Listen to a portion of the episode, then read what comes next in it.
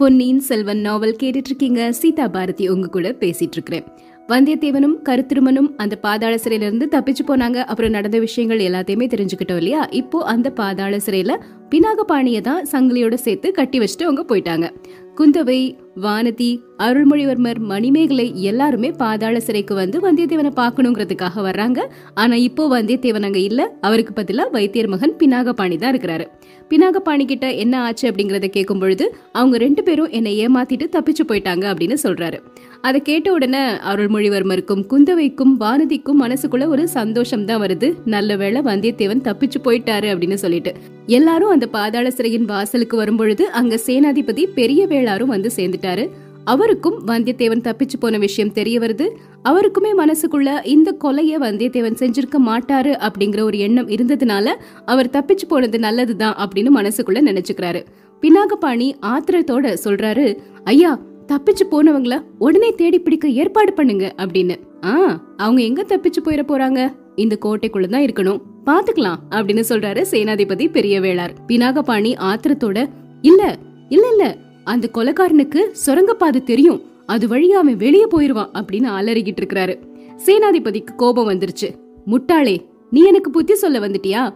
அவங்க தப்பிச்சு போறதுக்கு நீதான காரணம்? இவனை உடனே பிடிச்சு திரும்பவும் பாதாள சிறையில போடுங்க அப்படின்னு பக்கத்துல இருக்கிற வீரர்களை பார்த்து சொல்ல ஆரம்பிச்சிட்டாரு. பினாகபாணி நடு நடுங்கி போயிட்டாரு. பொன்னியின் செல்வர் இப்ப குறுக்கிட்டு இவன் முதன் மந்திரியுடைய ஆள் இல்லையா? தக்க காவலோட அவர்கிட்ட அனுப்பி சேர்த்துடலாம். அவரே இவனுக்கு தக்க தண்டனையை கொடுக்கட்டும் அப்படின்னு சொல்றாரு. அதே மாதிரி முதன் மந்திரி கிட்ட வைத்தியர் மகன் பினாகபாண்டிய அனுப்பி வச்சிடுறாங்க. முதன் மந்திரிக்கு தெரிய வருது வந்தியத்தேவன் தப்பிச்சு போயிட்டாரு பினாகபாணியை ஏமாற்றிட்டு அப்படிங்கிற விஷயம். முதன் மந்திரியுடைய மனசுலயும் வந்தியத்தேவன் மேல நல்ல அபிப்பிராயம் தான் இருந்துச்சு. கூடவே அவரு ஆழ்வார்க்கடியான ஒற்றனா வச்சிருக்கிறாரு. அதனால எந்த விஷயமா இருந்தாலும் ஆழ்வார்க்கடியான் வந்து சொல்லிடுவாரு அப்படிங்கிற நம்பிக்கை இருந்ததுனால தப்பிச்சு போன கருத்திருமனும் வந்தியத்தேவனும் ஒரு வழியா அகப்படாமலே ஓடி போயிட்டாங்கன்னா பல தொல்லைகள் தீர வழிவகை ஏற்படும் அப்படிங்கிற எண்ணமும் அவருடைய மனசுல இருந்துச்சு. அதனால பினாகபாணி வந்து பாதாள சிறையில நடந்தது எல்லாத்தையும் சொல்லிட்டு ஐயா என் கூட நாலு ஆட்கள் அனுப்பி வச்சீங்கன்னா நானே அவங்கள திரும்ப கூட்டிட்டு வந்துடுறேன் அப்படின்னு சொல்லும்போது அனிருத்தருக்கும் அவர் மேல கோபம் அதிகமா வந்துருச்சு. முட்டாளே காரியத்தை அடியோட கெடுத்துட்ட. அந்த பைத்தியக்காரனை பத்தி வெளியே யாருக்குமே தெரியக்கூடாதுன்னு சொல்லி தானே உன்னை அனுப்புனேன். இல்லாட்டா நானே போய் அவனை கூட்டிட்டு வந்திருக்க மாட்டேனா? இப்போ அரண்மனையில இருக்கிற எல்லாருக்கும் அவனை பத்தி தெரிஞ்சிருச்சு. இது போதாதுன்னு நீ வேற திரும்பவும் விளம்பரப்படுத்த பாக்குறியா? ஒற்றன் வேலைக்கு நீ கொஞ்சம் கூட தகுதியே கிடையாது. இனிமே என் முகத்துல முழிக்காத அப்படின்னு கோவத்தோட சொல்லிட்டாரு அனிருத்தர். பினாகபாணி தலைய தொங்க போட்டுட்டு முதன் மந்திரியோடைய வீட்ல இருந்து வெளியே வர்றாரு. அவருடைய உள்ளத்துல பயங்கரமான குரோதம் இப்போ கொழுந்து விட்டு எரிய ஆரம்பிக்குது. இந்த வந்தியத்தேவனால தான் எனக்கு இவ்ளோ பிரச்சனையும். அன்னைக்கு இலங்கையில போய் அங்க நான் கஷ்டப்பட்டு திரும்பி வந்ததோட மட்டும் இல்லாம இப்போ சேனாதிபதி கிட்டயும் முதன் மந்திரி கிட்டயும் எனக்கு கெட்ட பேர் கிடைக்கிறதுக்கு வந்தியத்தேவன் தான் காரணம். அவனை எப்படியாவது பழி வாங்கியே தீரணும் அப்படின்னு முடிவு பண்றாரு. பாதாள சிறையில இருந்து தப்பிச்சு வந்த கருத்திருமனும் வந்தியத்தேவனும் எங்க போயிருப்பாங்க அப்படிங்கறத கண்டுபிடிக்கக்கூடிய முயற்சியிலே வந்துட்டு இருக்கிறாரு அப்போ அவருக்கு தோணுது இந்த இடத்துல தான் அந்த நந்தவனத்துல சேந்தனமுதனுடைய வீடு இருக்குது. இதுக்கு முன்னாடி ஒரு தடவை வந்தியத்தேவன் சேந்தனமுதன் வீட்டுல தான் போய் ஒளிஞ்சிட்டு இருந்தான். இப்பவும் அதே மாதிரி இருக்கிறதுக்கு வாய்ப்பு இருக்கு அப்படின்னு நினைச்சு சேந்தனமுதனுடைய வீட்டுக்கு வர்றாரு பினாகபாணி. அவர் வரும்பொழுது அங்க பல்லக்குகள் வெளியே இருக்கிறது தெரியுது. மதுராந்தகர் அங்க வந்திருக்கிறாரு அப்படிங்கிற விஷயமும் அவருக்கு தெரிய வருது. அவர் அந்த நந்தவனத்துல இருக்கிற சேந்தனமுதனுடைய வீட்டு பக்கத்துல வந்து ஜன்னல் வழியா பாத்துட்டே இருக்கிறாரு. பூங்குழலியும் சேந்தனமுதனும் பேசிட்டு இருக்கிறாங்க. அவங்க என்ன பேசிட்டு இருந்தாங்க அப்படிங்கறது நமக்கு தெரியும் இல்லையா? அந்த திருமண விஷயம் பத்தி அவங்க ரெண்டு பேரும் பேசிட்டு இருந்தாங்க. அப்போ அந்த ஜன்னலுக்கு வெளியே நின்னு பினாகபாணி அதை கவனிச்சுட்டே இருக்கிறாரு. அவருக்கு பயங்கரமான ஆத்திரம் வந்துருச்சு இப்போ. பூங்குழலி மேல ஏற்கனவே பினாகபாணிக்கு ஒரு காதல் ஒரு ஈர்ப்பு இருந்தது. போயும் போயும் இந்த சேந்தன முதனா பூங்குழலிய கல்யாணம் பண்ணிக்க போறான்? விடவே கூடாது. முத வேலையா இந்த சேந்தன முதன இந்த உலகத்தை விட்டே அனுப்பிடணும் அப்படின்னு அவர் கையில வச்சிருந்த ஒரு கூரிய கத்திய எடுத்து சேந்தன முதன் மேல வீசுறதுக்காக குறி பார்க்கிறாரு. அத பூங்குழலி பாத்துட்டாங்க பார்த்த உடனே வீல் அப்படின்னு சத்தம் போடுறாங்க. வந்தியத்தேவன் அந்த வீட்டுக்கு பின்னாடி நிற்கும் பொழுது ஒரு பெண் அலறக்கூடிய சத்தம் கேட்டுச்சு இல்லையா? அது பூங்குழலியின் அலறல் சத்தம் தான் அந்த சத்தம் கேட்ட உடனே வந்தியத்தேவன் ஓடி வர்றாரு. பினாகபாணி யார் வர்றாங்க? அப்படின்னு திரும்பி பார்க்கும் பொழுது அவர் கையில வச்சிருந்த கத்தி வந்தியத்தேவன் மேல பாஞ்சிருச்சு. வந்தியத்தேவன் அந்த இடத்திலே மயக்கம் போட்டு விழுந்துட்டாரு.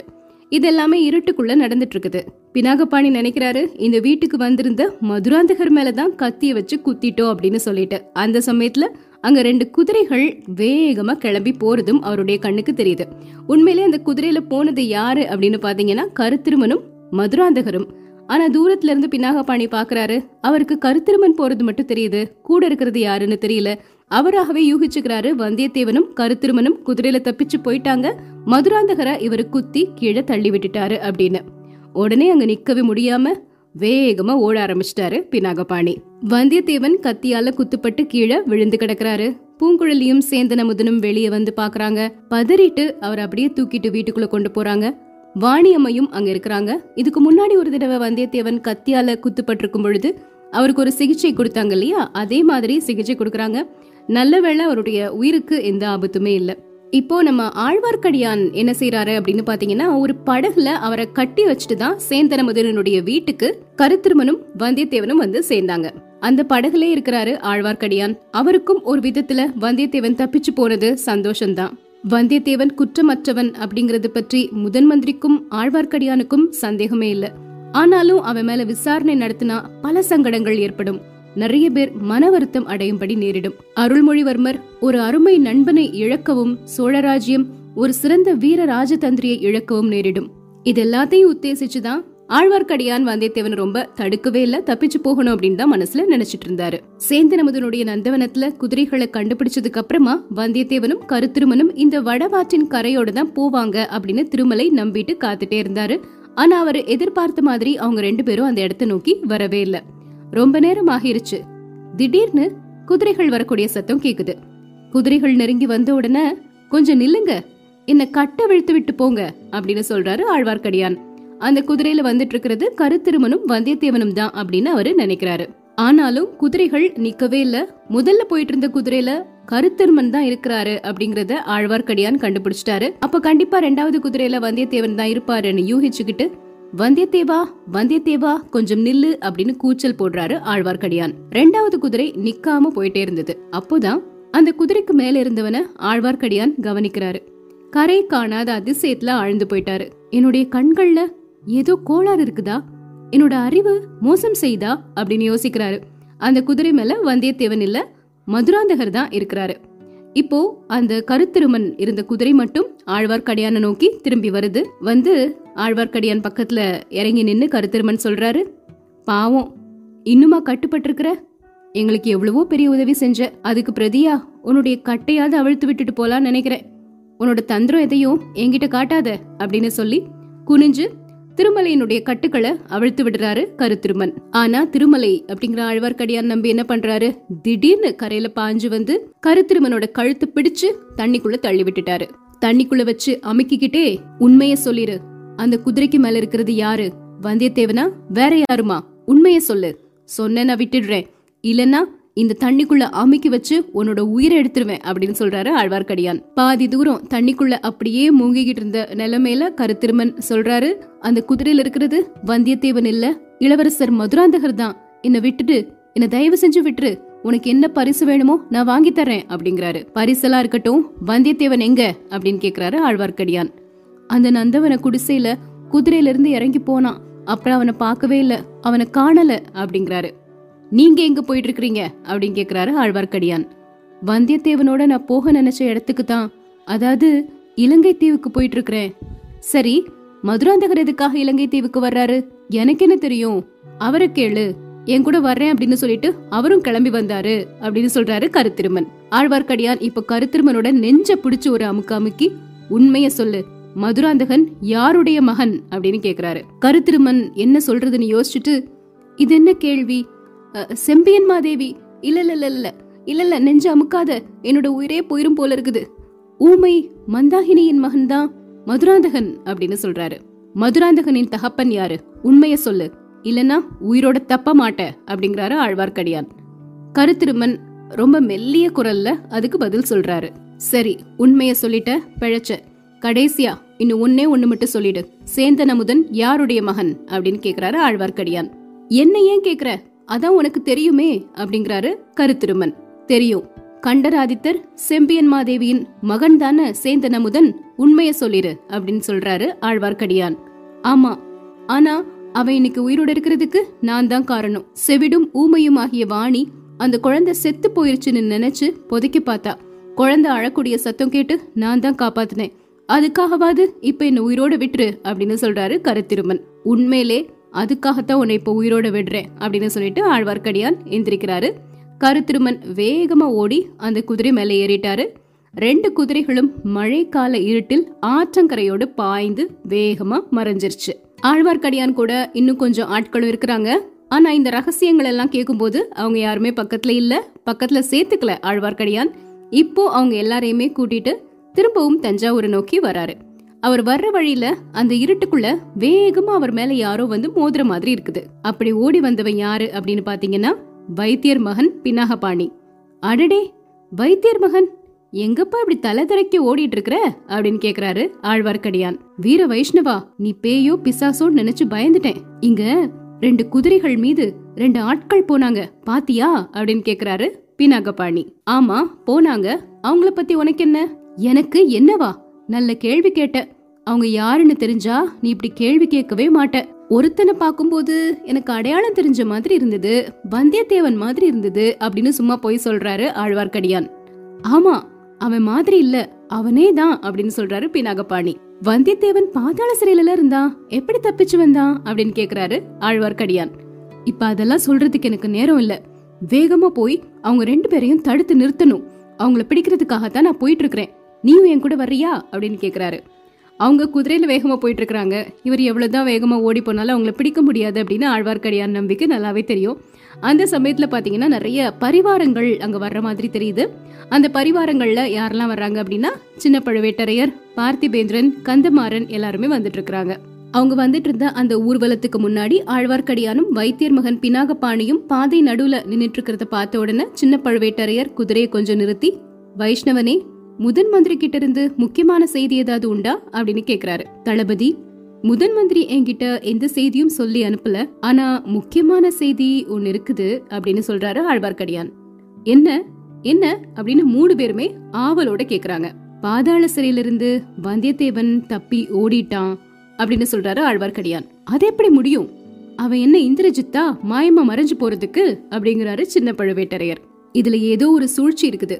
வேற யாராவது அவனுக்கு உதவி செஞ்சிருக்கணும் அப்படின்னு சொல்றாரு பார்த்திபேந்திரன். பார்த்திபேந்திரனுக்கு எப்பவுமே ஆழ்வார்க்கடியான் மேல ஒரு சந்தேகம் இருந்துகிட்டே தான் இருக்கும். ஐயா இப்ப நம்ம சண்டை போடுறதுல எந்த பிரயோஜனமும் இல்ல.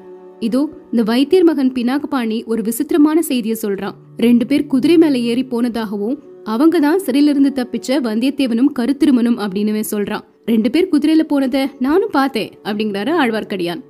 பினாகபாணி உடனே வேகமா என் கூட ரெண்டு மூணு குதிரைகளும் கொஞ்சம் ஆட்களும் மட்டும் கொடுங்க. நான் அந்த ரெண்டு குதிரைகளையும் துரத்தி பிடிச்சு அவங்கள கையும் களவுமா உங்ககிட்ட கூட்டிட்டு வரேன் அப்படிங்கிறாரு. என்ன பண்ணலாம்? அப்படின்னு பார்த்திபேந்திரனை பார்த்து கேட்கிறாரு சின்ன பழுவேட்டரையர். பார்த்திபேந்திரன் பதிலுக்கு சக்கரவர்த்தி உங்களை திரும்ப அழைச்சு வரக்கூடிய பொறுப்பை என்கிட்ட கொடுத்துருக்குறாங்க. இல்லனா நானே இவன் கூட போயிருப்பேன். வந்தியத்தேவனை பிடிக்க வேண்டியது ரொம்ப முக்கியமான காரியம் அப்படிங்கிறாரு. உடனே கந்தன் மாறன் அந்த பொறுப்பை அப்ப என்கிட்ட கொடுங்க. நானும் இந்த வைத்தியர் மகனும் போறோம். வந்தியத்தேவன் யமலோகத்தின் வாசலுக்கு போயிருந்தாலும் அவனை திரும்ப பிடிச்சு இழுத்துட்டு வரேன் அப்படின்னு சொல்றாரு. சின்ன பழுவேட்டரையரும் அதற்கு சம்மதிக்கிறாரு. இப்போ வைத்தியர் மகன் கந்தமாறன் கூட ரெண்டு மூணு குதிரைகள்ல ஆட்கள் எல்லாரும் சேர்ந்து முதல்ல போன அந்த ரெண்டு குதிரையையும் துரத்திட்டு போறாங்க. அந்த ரெண்டு குதிரையிலையும் இருக்கிறது வந்தியத்தேவனும் கருத்திருமனும் அப்படின்னு அவங்க நினைக்கிறாங்க. ஆனா உண்மையிலே இருக்கிறது யாரு அப்படின்னு பாத்தீங்கன்னா மதுராந்தகரும் கருத்திருமனும். மதுராந்தகருக்கு அவ்வளவா குதிரையெல்லாம் ஓட்டி பழக்கமே இல்லை இல்லையா? அதனால கருத்திருமனோட அந்த குதிரையில வேகமா அவரால் போகவே முடியல.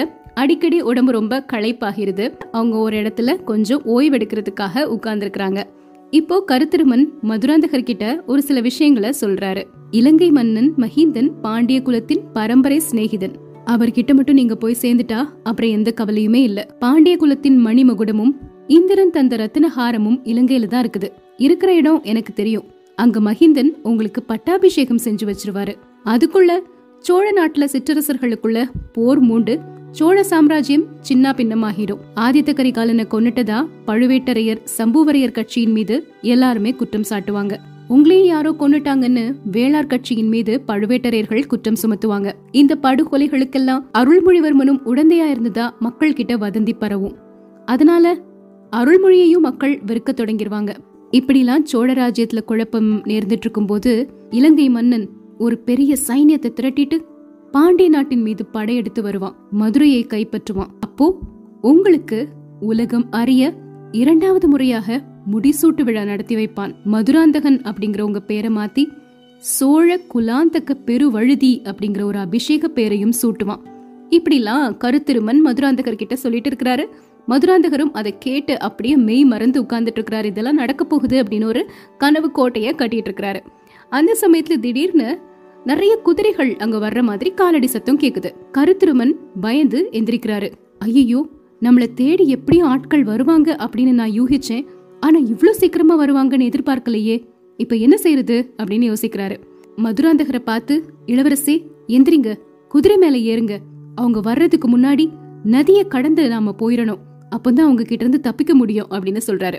நதியை கடந்து போகிறது அப்படிங்கிறது அவ்வளோ எளிதான காரியம் கிடையாது. நல்ல குதிரை ஏறி பழக்கப்பட்டவங்களால மட்டும்தான் குதிரையை வச்சுட்டு அந்த நதியில் கடந்து போக முடியும். மதுராந்தகருக்கு அதில் அவ்வளோ அனுபவமும் இல்லை. ஆனாலும் கண்டிப்பாக நான் குதிரை மேலே ஏறி இந்த நதியை கடந்து வந்துடுவேன் அப்படின்னு சொல்லிட்டு அவர் கூட சேர்ந்து வர்றாரு.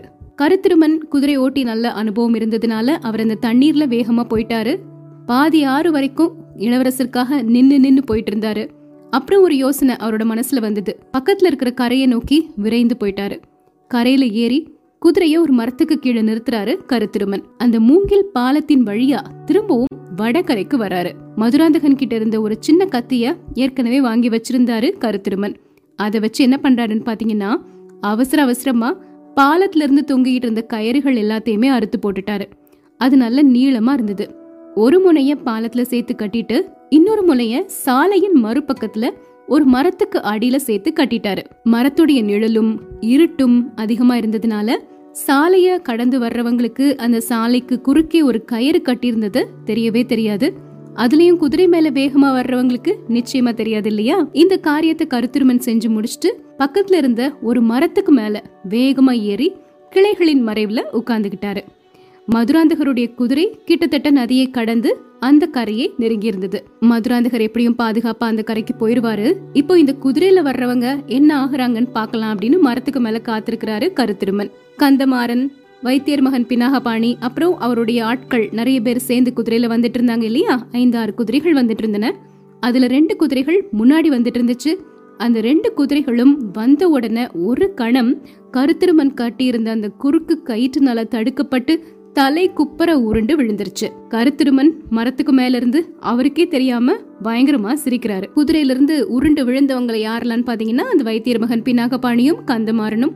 பினாகபாணி என்ன நடந்ததுன்னே புரியாம ஐயோ பிசாசு பிசாசு அப்படின்னு கத்திட்டு இருக்கிறாரு. கந்தமாறன் ஓரளவுக்கு இங்க கயிறு கட்டி இருக்குது அப்படிங்கறத ஊகிச்சு எந்திரிச்சு நிக்கிறாரு. எந்திக்கும் போதே கையில ஒரு வேலை எடுத்துட்டு எந்திக்கிறாரு கந்தமாறன். கரையினுடைய அந்த பக்கத்துல மதுராந்தகரின் குதிரை வந்து அடைஞ்சிருந்தது. அந்த குதிரைக்கு மேல மதுராந்தகர் இருக்கிறாரு. ஆனா அது வந்தியத்தேவன் தான் அப்படின்னு நினைச்சுக்கிறாரு கந்தமாறன். வந்தியத்தேவன் மேல கந்தன்மாறன் ஏற்கனவே கொண்டிருந்த பழைய சிநேகம் இப்போ பகையா மாறி இருந்தது எவ்வளவோ பாதகங்களை செஞ்சிருக்கிறான் இந்த வந்தியத்தேவன். அவனை உயிரோடவே விடக்கூடாது. அவன் குதிரை மேல ஏறி அங்க தப்பிச்சு போக பாக்குறான். அதை நான் பாத்துட்டு இருக்கிறதா? முடியவே முடியாது. வந்தியத்தேவனை உயிரோட பிடிச்சிட்டு போக முடியலனாலும் பரவாயில்ல அவனை கொண்டுட்டாது போவோம் அப்படின்னு நினைச்சு தரையிலிருந்து எந்திரிச்சு நின்று கால்களை நல்லா ஊன்றி கொண்டு கையில ஒரு வேல் வச்சிருந்தாரு. அந்த வேலை உயர்த்தி குறி பார்த்து பலம் கொண்டு மட்டும் வேகமா வீசுறாரு. வேல் வீர் அப்படிங்கிற சத்தத்தோட கண்மூடி திறக்கிற நேரத்துல மதுராந்தகன் மேல பாஞ்சிருச்சு. மதுராந்தகர் சத்தம் போட்டுட்டு அப்படியே தண்ணிக்குள்ள விழுந்துட்டாரு. குதிரை மட்டும் அப்படியே தட்டு தடுமாறி கரைக்கு மேல நின்னுட்டே இருந்துச்சு. ஒரு சில நிமிடங்களுக்குள்ள நடந்த இந்த விஷயங்களை மரக்கிளையில இருந்து பாத்துட்டு இருக்கிறாரு கருத்திருமன். பார்த்த உடனே அவருடைய உள்ளம் பதறி உடலும் நடுங்கி போயிருச்சு. இப்படிலாம் நடக்கும் அப்படின்னு அவரு எதிர்பார்க்கவே இல்ல. வேகமா வந்து திடீர்னு தடுக்கி விழுந்த குதிரைகளுக்கு அடியில் அகப்பட்டு கொண்டவங்க உயிரோட தப்பி செந்திருச்சாலும் கை கால் ஒடிஞ்சவங்களா தான் எந்திரிப்பாங்க. அப்படி உங்க தட்டு தடுமாறி இருக்கிற நேரத்துல மதுராந்தகரும் அந்த கரைக்கு வந்துட்டாரு.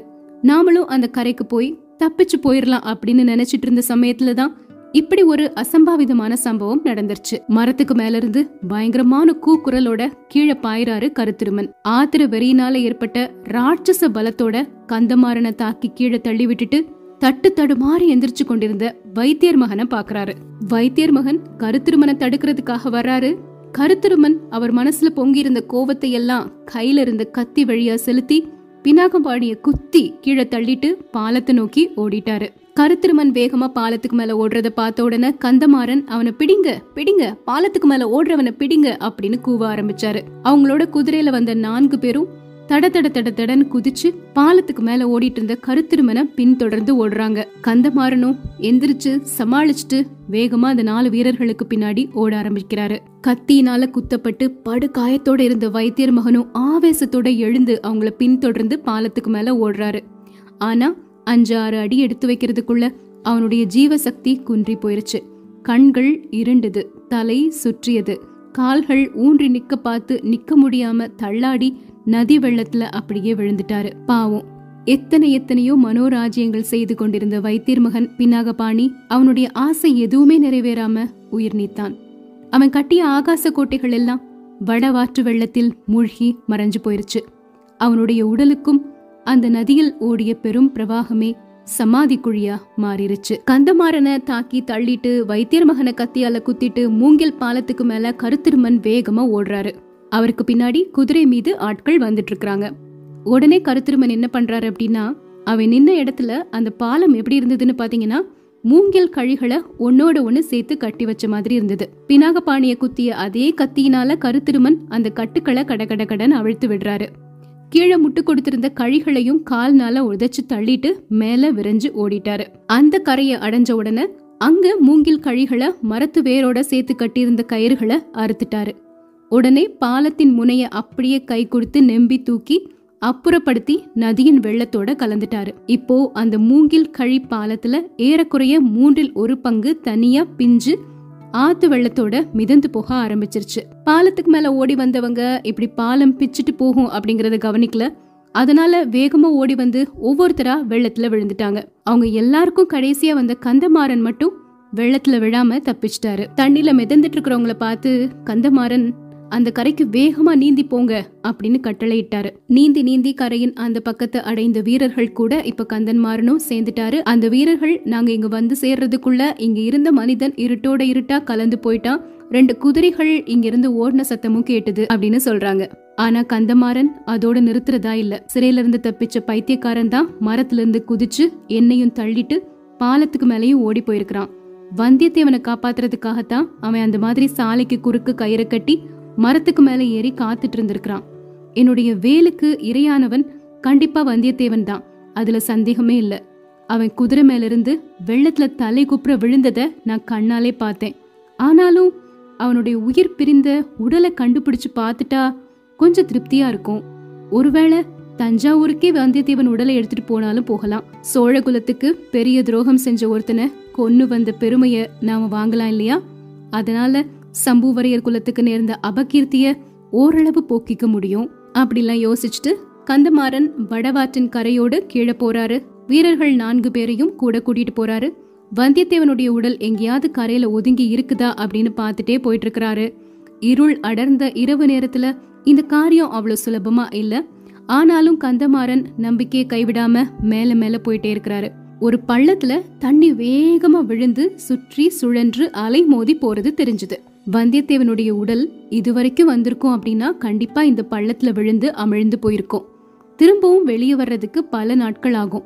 ஒருவேளை வெளிப்படாமல் மறைஞ்சு போனாலும் போயிடலாம் அதனால இனிமே தேடிட்டு போறதுல பயன் இல்லை அப்படின்னு முடிவு செஞ்சுட்டாரு கந்தமாறன். இப்படி அவர் யோசிச்சுட்டே இருக்கும்போது அந்த நீர் ஓட்டத்தோடு ஏதோ ஒரு கரிய பொருள் விழுற மாதிரி தெரிஞ்சது. ஆஹா அதுதான் வந்தியத்தேவனுடைய உடலா இருக்கணும். இந்த மண் உலகை விட்டு ஒரு பெரிய துரோகி ஒழிஞ்சு போயிட்டான். இந்த உலகத்துல வந்தியத்தேவனுடைய வாழ்க்கை முடிஞ்சு போயிருச்சு. இனி அவனை பத்தி கவலைப்படவே வேண்டாம். தஞ்சைக்கு திரும்பி போய் மற்ற காரியங்களை கவனிக்கலாம் அப்படின்னு நினைச்சிட்டு கந்தமாறன் வந்த வழியே திரும்பி போறாரு. ஆனா தஞ்சையில தான் அவனுக்கு எவ்வளோ பெரிய ஏமாற்றம் காத்துட்டு இருந்தது. அவன் வேலெறிஞ்சு கொன்று நதி வெள்ளத்துல விழச் செய்தது வந்தியத்தேவனை அல்ல இளவரசர் மதுராந்தகனை அப்படின்னு அறியும் பொழுது கந்தமாறன் எப்படி திடுக்கிட்டு போவான்? அவனுடைய காலுக்கு கீழே பூமி பிளந்து விட்டதாகவே நினைச்சாலும் ஆச்சரியம் இல்லை தானே? என்ன நடக்குது அப்படிங்கறத நாளைக்கு தெரிஞ்சுக்கலாம்.